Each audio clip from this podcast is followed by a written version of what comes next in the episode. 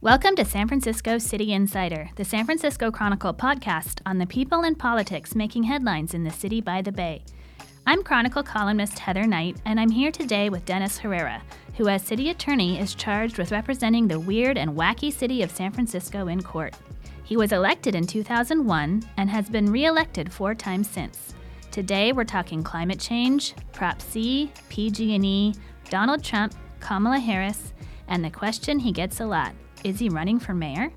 Stick around for the lightning round to see if he, unlike some other politicians, can remember where he likes to go for a burrito. All that and more is coming up next with City Attorney Dennis Herrera.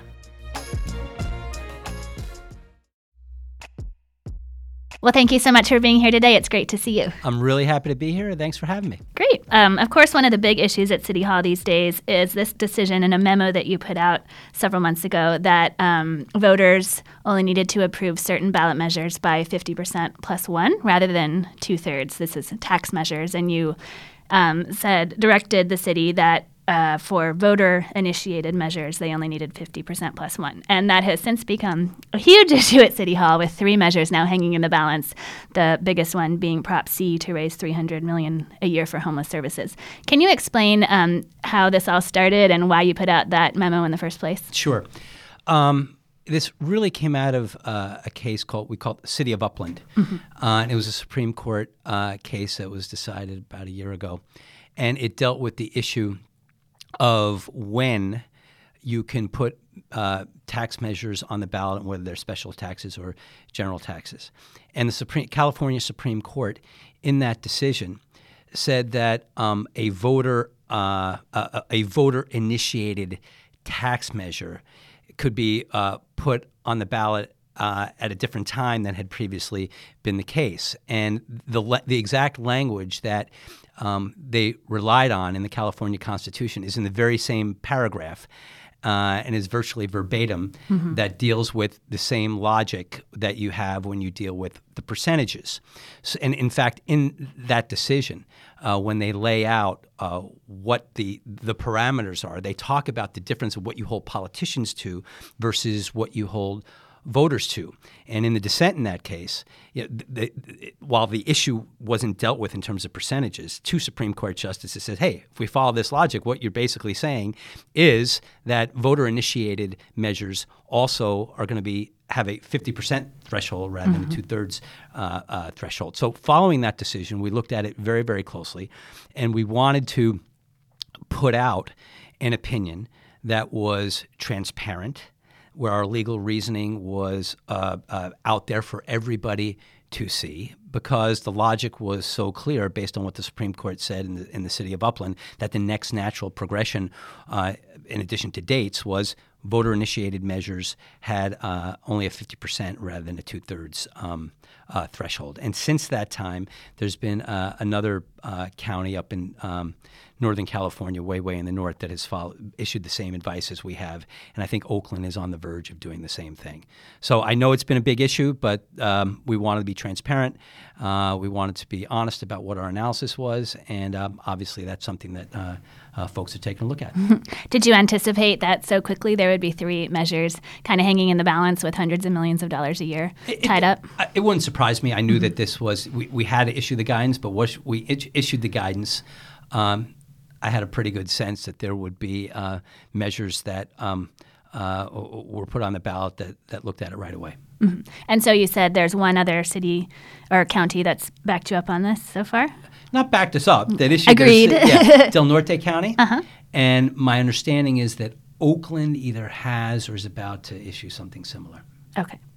Um, have you spoken with the mayor about this because she didn't want Prop C to pass, and now that your um, your memo's kind of out there, this three hundred million dollars a year is hanging in the balance. Is yeah, she I mean, giving you bad looks when she sees you? In no, the yeah, I have to say, you know, one thing that has always in my seventeen years in office, one thing that has always worked um, well, and I think it's for the credibility of our office, is that uh, the policymakers respect um, our professionalism, our independence. We call it like we see it, and you know, it is what it is. We say what the law is. The policymakers make uh, the policy, and there hasn't been uh, maybe jokes once in a while over the years, but uh, really haven't been very many uh, uh, dirty looks. They understand we're doing our professional best to give guidance. Okay. Next month, believe it or not, marks 15 years since then Mayor Gavin Newsom started marrying same sex couples at City Hall. Time flies.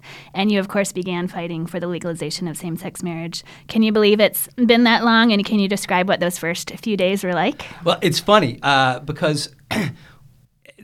I used to that used to be the only thing that people wanted to talk about. Mm-hmm. That's the first marriage question I've gotten in a long time. And yeah, maybe I just know it was the right, anniversary. Maybe that's a really good thing, and it shows how much uh, this is, we've changed the hearts and minds of people, and now it's not a big deal. Yeah. But um, I look back at the pictures, and um, uh, Gavin Newsom and I look a lot younger uh, than we do now, and um, I can really remember that um, vividly. Uh, the um, the circles, lines of people around City Hall, because I can remember on President's Day weekend driving by City Hall and seeing hundreds of people surrounding City Hall waiting uh, to get in because we had, you know, sort of uh, uh, uh, not been struck down in the courts right away, and people really went out there and, and, and, and, and wanted to get married. So it's something that I look back on. Um, I consider it a great privilege to mm-hmm. have been uh, involved in it. It was a lot of work over 10 years. Virtually every state and federal case that was brought, we were in the center. But it was also very emotional because, um, I, and I didn't think that it was going to move me as much as it did because lawyers are taught to be, you know, a little bit, you know, be objective, be removed. But I saw when people would come up to me and talk to me about the difference that we made in their lives, or I'd see people that I knew that got married. Um, it was really, really moving. So thinking back, it's been 15 years, you know, brings back a lot of really, really nice memories. Yeah. Did you think that the Supreme Court would weigh in as soon as it did and that it would be legal nationwide? Um, interestingly enough, I was more nervous about uh, the California Supreme Court case because at that point, you know, we really didn't know what was going to happen. And you know, it was remember it was it was a close decision, and I didn't know which way it was going to go. So to me, that was more an unknown. But then as I saw after that, the progression as it made its way through the federal courts, and we had our case here in the Northern District of California, and then we moved our way up, you could see the politics following the legal developments. And it was a perfect example of how the law impacts uh, the politics, and then the politics impacts the mm-hmm. law. So this circular thing and mutually supportive. So by the time it got to the Supreme Court, I wasn't nearly as nervous or worried as I was when we had the first case in the California Supreme Court. Right. You've never been shy in talking about PG&E, and now the utility is on the verge of declaring bankruptcy after last year's devastating wildfires. Uh, what do you think this means for San Francisco, and should the city look more seriously at public power? Absolutely. I think that uh, the irresponsibility of PG&E over um, the last two decades has been astounding. Look, this is the second time they've been going through, probably going through bankruptcy in 20 years.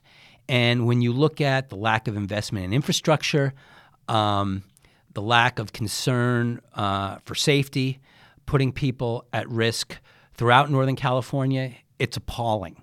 And um, I am uh, very happy that you see now, um, uh, both in the media and in uh, uh, City Hall and in the legislature, people really wanting to have an honest discussion about the best way to bring safe uh, power, affordable power, and that includes a public power option. And I think that is a debate that needs to happen. And the stuff that doesn't uh, even get the headlines, we fight with PG&E all the time over what they want to service because we are responsible for municipal projects, but we have to rely on their distribution network. And they fought us on pools, on parks, on museums, on things that are clearly public um, facilities. They fight us all the time to the detriment of the community. So I think it's a debate that needs to happen. I'm happy it's happening, and we need uh, a responsible provider of power in the city. You tried suing several big oil companies over their contribution to climate change, but you lost in federal court and now you're appealing. Can you talk about that suit and why you think oil companies should pay up? Sure.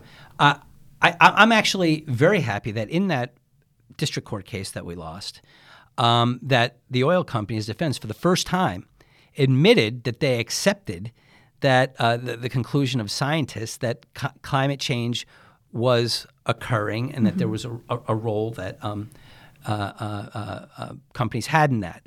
We first brought that case in state court under a public nuisance theory, which was the same theory that we had on lead paint cases, which we just received final judgment on, and California is going to be getting hundreds of millions of dollars to remediate um, uh, lead paint exposure in communities throughout um, California. It's the same exact theory. Unfortunately, we were removed to federal court, and Judge, Judge Alsup said, while I recognize that this is an issue, this is something better left to um, uh, other branches of government to fashion a political solution, and uh, federal common law really uh, is not the appropriate forum for us to deal with this public nuisance. I think that's totally wrong. We're uh, on appeal, and we have shown in our state court actions public nuisance is a totally viable theory. That's what we did with lead paint. And I am just saying, in this case, look, I'm not going to get involved in the political debate about what's the appropriate level of of uh, of of, um, of uh, energy or whatnot. That is for, but if you're going to do that, then you have to pay to remediate public nuisances that you have caused. And there is no doubt that oil companies knew this was da- these these were dangerous products that they withheld that information from the public to uh, fatten their coffers, and that they tried to deceive the public through manipulating the media. So if you want to go down this road and continue energy production, that's your choice. But you have to pay for the effects. And we at San Franciscans are probably going to suffer $40 billion worth of damage over the course of the next decades to sort of uh, mitigate our sea level. So risk. building a seawall is an example. Exactly. What else are we going to have to do that you know you're looking at monetarily? I mean, I, I, I, can't tell you what the solution is, mm-hmm. but I can tell you that estimates are that we are going to have to invest in infrastructure improvements to protect public and private property in excess of $40 billion. And it's, it's seawalls, it's uh, uh, sewer infrastructure improvements, and a whole variety of other things which are beyond my technological knowledge. right. But um, as a lawyer, you want if you're going to cause damage to us and we're going to have to pay, we're going to have to pay. You're going to have to pay. Yeah also, of course, you're a dad raising uh, a son in San Francisco. Are you worried about what the future holds for him and other young people in the decades to come with climate change Ab- coming so quickly? I really am. I mean, you know, uh, I'm 56 years old, and it's already starting. But um, uh, my son, your children, our grandchildren, they're the ones that are really going to have to deal with the effects. And when you see um, the predictions about, I just saw something that Green, uh, Greenland's uh, um, ice sheet is melting four times more quickly than they predicted. This is not something that is just going to happen in the distant future. We are seeing the effects now, mm-hmm. and it's going to accelerate. And this has uh, potential catastrophic uh, impacts for, for our world. And, and, and I worry what is going to befall our, our kids and grandkids if we don't get this under control. Right. You also recently sued pharmaceutical companies for fueling the opioid crisis. Um, I wondered if you could speak to that. Of course, it's easy as a San Franciscan to you could walk outside this building and within a couple of minutes see an example of the devastating effects of yeah. injection drug uh, use. Opi- opioid um, addiction is uh, a problem. And it's not just for young people. Um, if you look at um, what happened for, for elderly people, New York Times ran a piece several years ago about opioid ep- epidemic in Staten Island, New York, about old elderly people that were getting uh, addicted to painkillers and what it meant for them, both financially and um, and otherwise. This is a, a, a crisis that is affecting communities throughout uh, uh, the country, both um, young and old.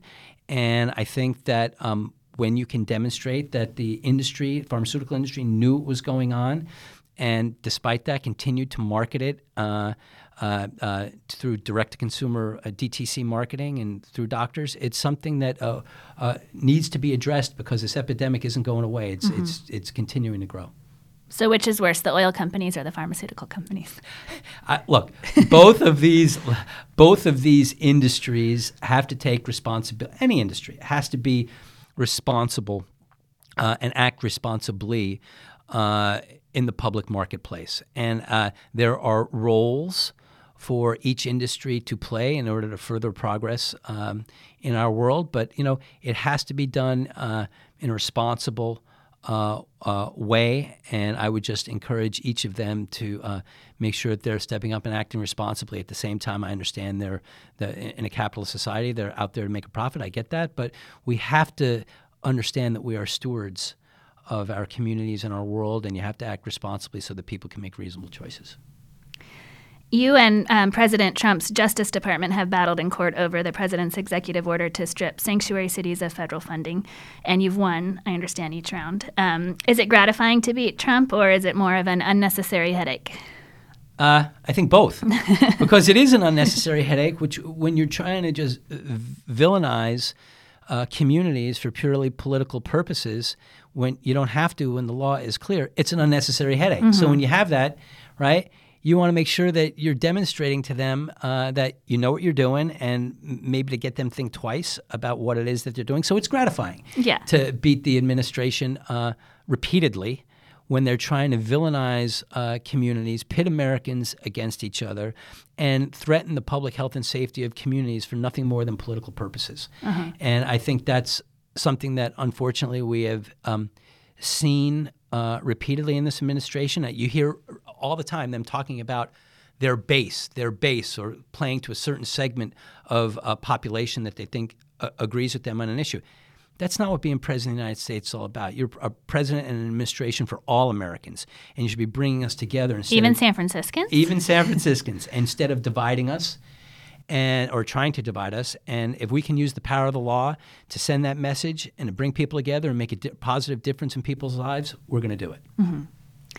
Um, do you what do you think of the whole term San Francisco values and the fact that anything we do is immediately attacked by the White House these days and Fox News and the base, as you called it? Uh, do you do you like kind of leading that role, or I, it's just it's part of the job. Mm-hmm. I mean, if you think back to um, when they had the Democratic Convention here in 1984, uh, Jeane Kirkpatrick uh, giving a speech about San Francisco Democrats during the Republican convention. So this is nothing new. Yeah. But I like to think that um, because we're forward thinking, because we are uh, um, uh, progressive in our viewpoints, uh, that we can help uh, win the hearts and minds of people on a variety of issues that I think bring people together. And I'm proud to be a part of that and um, whether it be in the area of civil rights or, or, or marriage equality or the environment or whatever, um, we have a history uh, in San Francisco of being leaders in that fight, and I think that that's something that ultimately is good for America. Mm-hmm. Who do you like for 2020 so far? well, there's a number of candidates out there. One of your allies, Kamala Harris. well, I, look, I think Kamala would be a wonderful candidate. That is who I am supporting. Mm-hmm. Um, we have a long time friendship. Mm-hmm. A long t- we're a long time professional colleagues. I think that she has uh, the vision uh, to lead, and uh, no one should ever underestimate her toughness mm-hmm. behind that smile. She's tough. She's smart. Um, she knows how to work with people, and I think she'd be uh, a wonderful uh, president. And I'm going to do everything I can to support her. Cool. Can you believe just how much her career has skyrocketed? You two were working together, of course, in the early 2000s, and yeah, she's running well, for president. you know, look, she, Kamala is smart. Um, she's tough. She has healthy ambition, and I mean that in a very good way. Mm-hmm. And she loves this country, and um, you know, she's incredibly talented, and uh, um, it doesn't surprise me to see her trajectory, mm-hmm. and I'm going to be there every step of the way to do what I can to help her. Cool. And um, on another subject, your office recently took over the handling of hundreds of civil conservatorships of uh, very mentally ill people after London Breed, as supervisor, asked that they mo- moved out of the district attorney's office. How is that going so far? And what else do you think the city should be doing to combat its huge mental health and homeless problems? Well, first of all, we just took responsibility okay. for those cases on January 1. Okay, so, so pretty new. new at it. yeah. But um, this has been in the works for quite some time, and uh, we have uh, three new positions that are going to be dedicated to that. But you know, I'm really glad, Heather, that you uh, didn't just identify it as a homeless problem. Mm-hmm. You said mental health mm-hmm. and uh, homelessness because I think that unfortunately, um, San Franciscans and people around this country always talk about a homeless problem. This is homelessness is a symptom. We have a mental health and drug addiction crisis in San Francisco. There are certainly those that are have been marginally employed and losing their jobs and whatnot. You know what? I think we do actually do a pretty decent job of trying to help those people, and we've made great strides.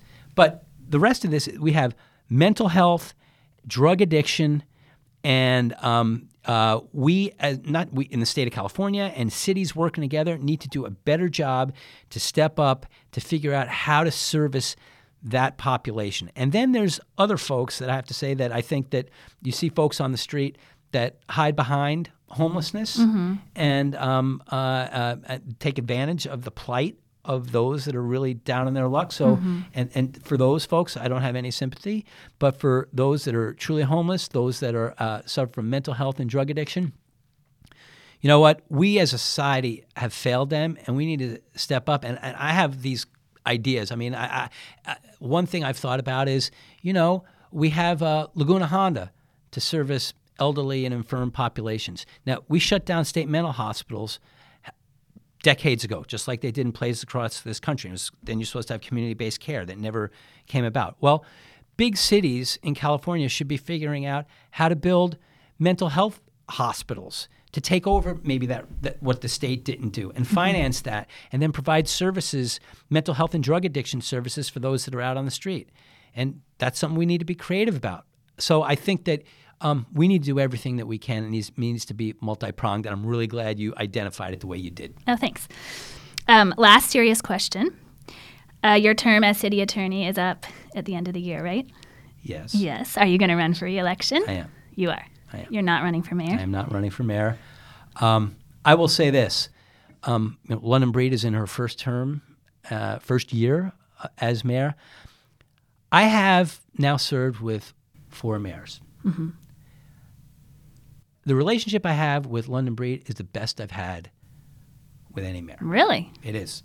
She has been nothing but. Um, she's uh, collaborative. She's reached out. She she she has been really a, a wonderful partner in her brief. And that's not to criticize other mayors. I'm, I'm not. I'm just saying I have the best relationship I've had with any mayor with her, and uh, we're there to and we've been mutually supportive in what we've wanted to do. What makes her better than, um, let's see if I can check them out, Ed Lee, Gavin Newsom, and did you work with Willie Brown as well? I sure did.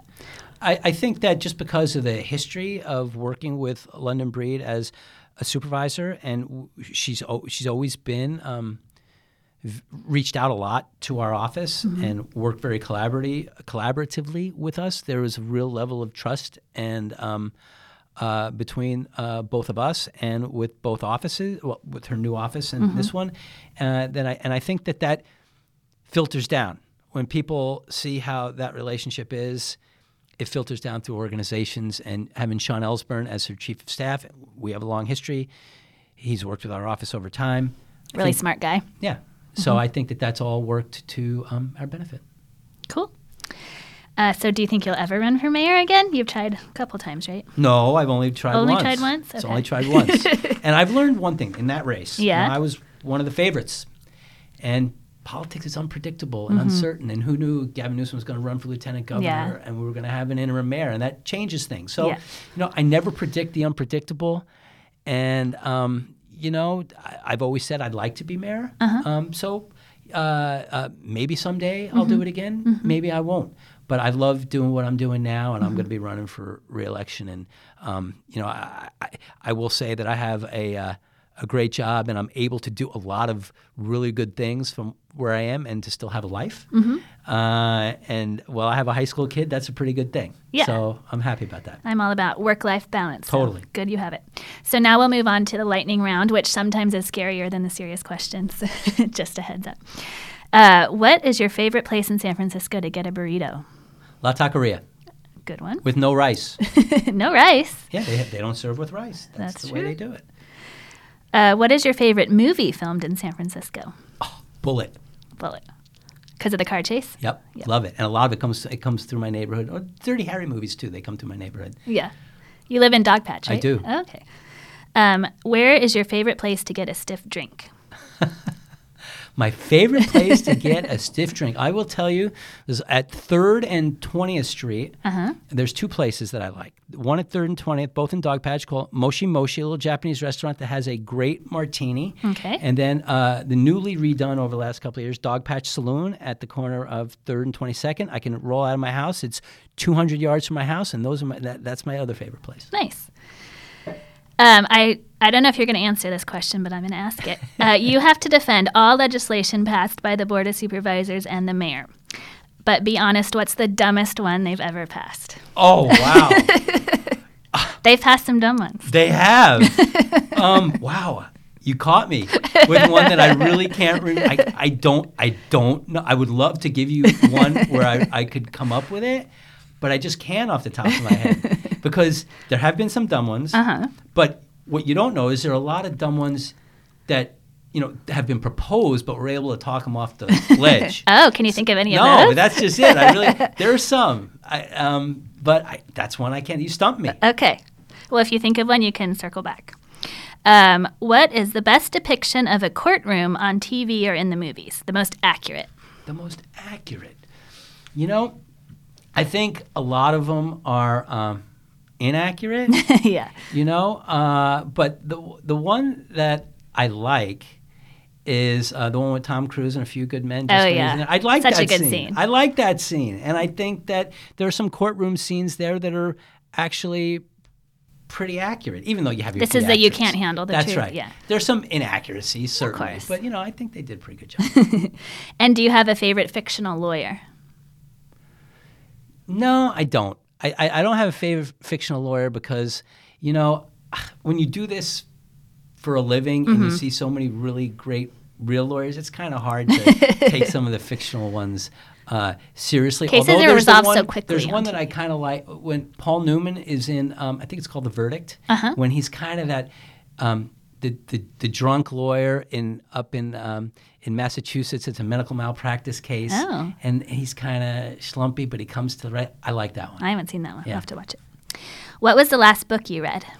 Well, a great book that I'm reading right now, which is an older book, mm-hmm. is called Vietnam, and mm-hmm. it is a it is the definitive story about the history of Vietnam from the four, 1400s up through the Vietnam War. And the reason that I'm I, I'm reading it is because I over the holidays I went to Vietnam and Cambodia for 16 years, 16 days. And Oh, I really want to familiarize myself with the complete history of the country um, before I went. So that is one that I'm just about finished with, and I, I hope to be finished before I went. But it was, and the other one is The Power Broker by um, Robert Caro, um, which is the uh, the story of Robert Moses, who basically. Um, uh, he was the most powerful guy in New York, regardless of governors. New York World, all the infrastructure projects. Robert Caro was a, he, I'm, I'm sorry, uh, Robert Moses built all in New York. Yeah. So that was the other one that I really Cool. How was your vacation? wonderful. You recommend? Recommend Totally. it? Vietnam, fascinating country, great people, great food, great history, beautiful countryside, and uh, taken off like a rocket. And Cambodia, Angkor Wat, and the ruins, some are incredibly Mm-hmm. wild and uh, not touristed, others, but to me, incredibly impressive. Cool. Uh, what was your first concert? Do you remember? My first concert. Yeah, my first concert uh, was a Billy Joel concert back in like the late 70s Uh-huh. in the Nassau Coliseum on uh, uh, Long Island, where Uh-huh. I'm originally from. And after that, that was my first one, Billy Joel concert, and my next one was probably a Jackson Browne concert. And uh, I think the most one concert that will always stay in my mind was being. I was a freshman in college, and I went to a Bruce Springsteen concert. and when I came out of the concert, all, all they were playing were um, Beatles on the radio as I was driving back. It was my freshman year in college, and it was the night that John Lennon was was killed. Oh my gosh. And it, was, that totally overshadowed the Of course. the the, the concert because we were driving back. People were hysterical in the car, and that was that was Yeah. Wow. What is something you always make sure to squeeze into your busy day? I always try and get a, a workout in Mm-hmm. or a walk. It helps me, you know, from an exercise perspective, but also to clear my mind. I do a lot of my best thinking when I I walk. And if I don't get a workout in, I try and incorporate a lot of walking throughout the course of my day. So, like, I'll walk down. I always have a walk in, whether it be a dedicated walk or I'm walking professionally. I walk to a lot of places mm-hmm. rather than take a car. So those are two things I try and get in every day. Good. Well, thank you so much for being here today. It was a lot of fun to talk to you. Great. I really enjoyed it. Thanks to City Attorney Dennis Herrera for being my guest today, and for Libby Coleman for producing this podcast. And thank you for listening. See you next time. San Francisco City Insider is part of the San Francisco Chronicle podcast network. Audrey Cooper is the editor in chief, and Dominic Fracassa is this podcast's producer. If you like this show, please subscribe and give us a quick review wherever you get your podcasts. Support San Francisco City Insider and a lot of great journalism with a print or digital subscription to the San Francisco Chronicle. Find out more at sfchronicle.com/subscribe.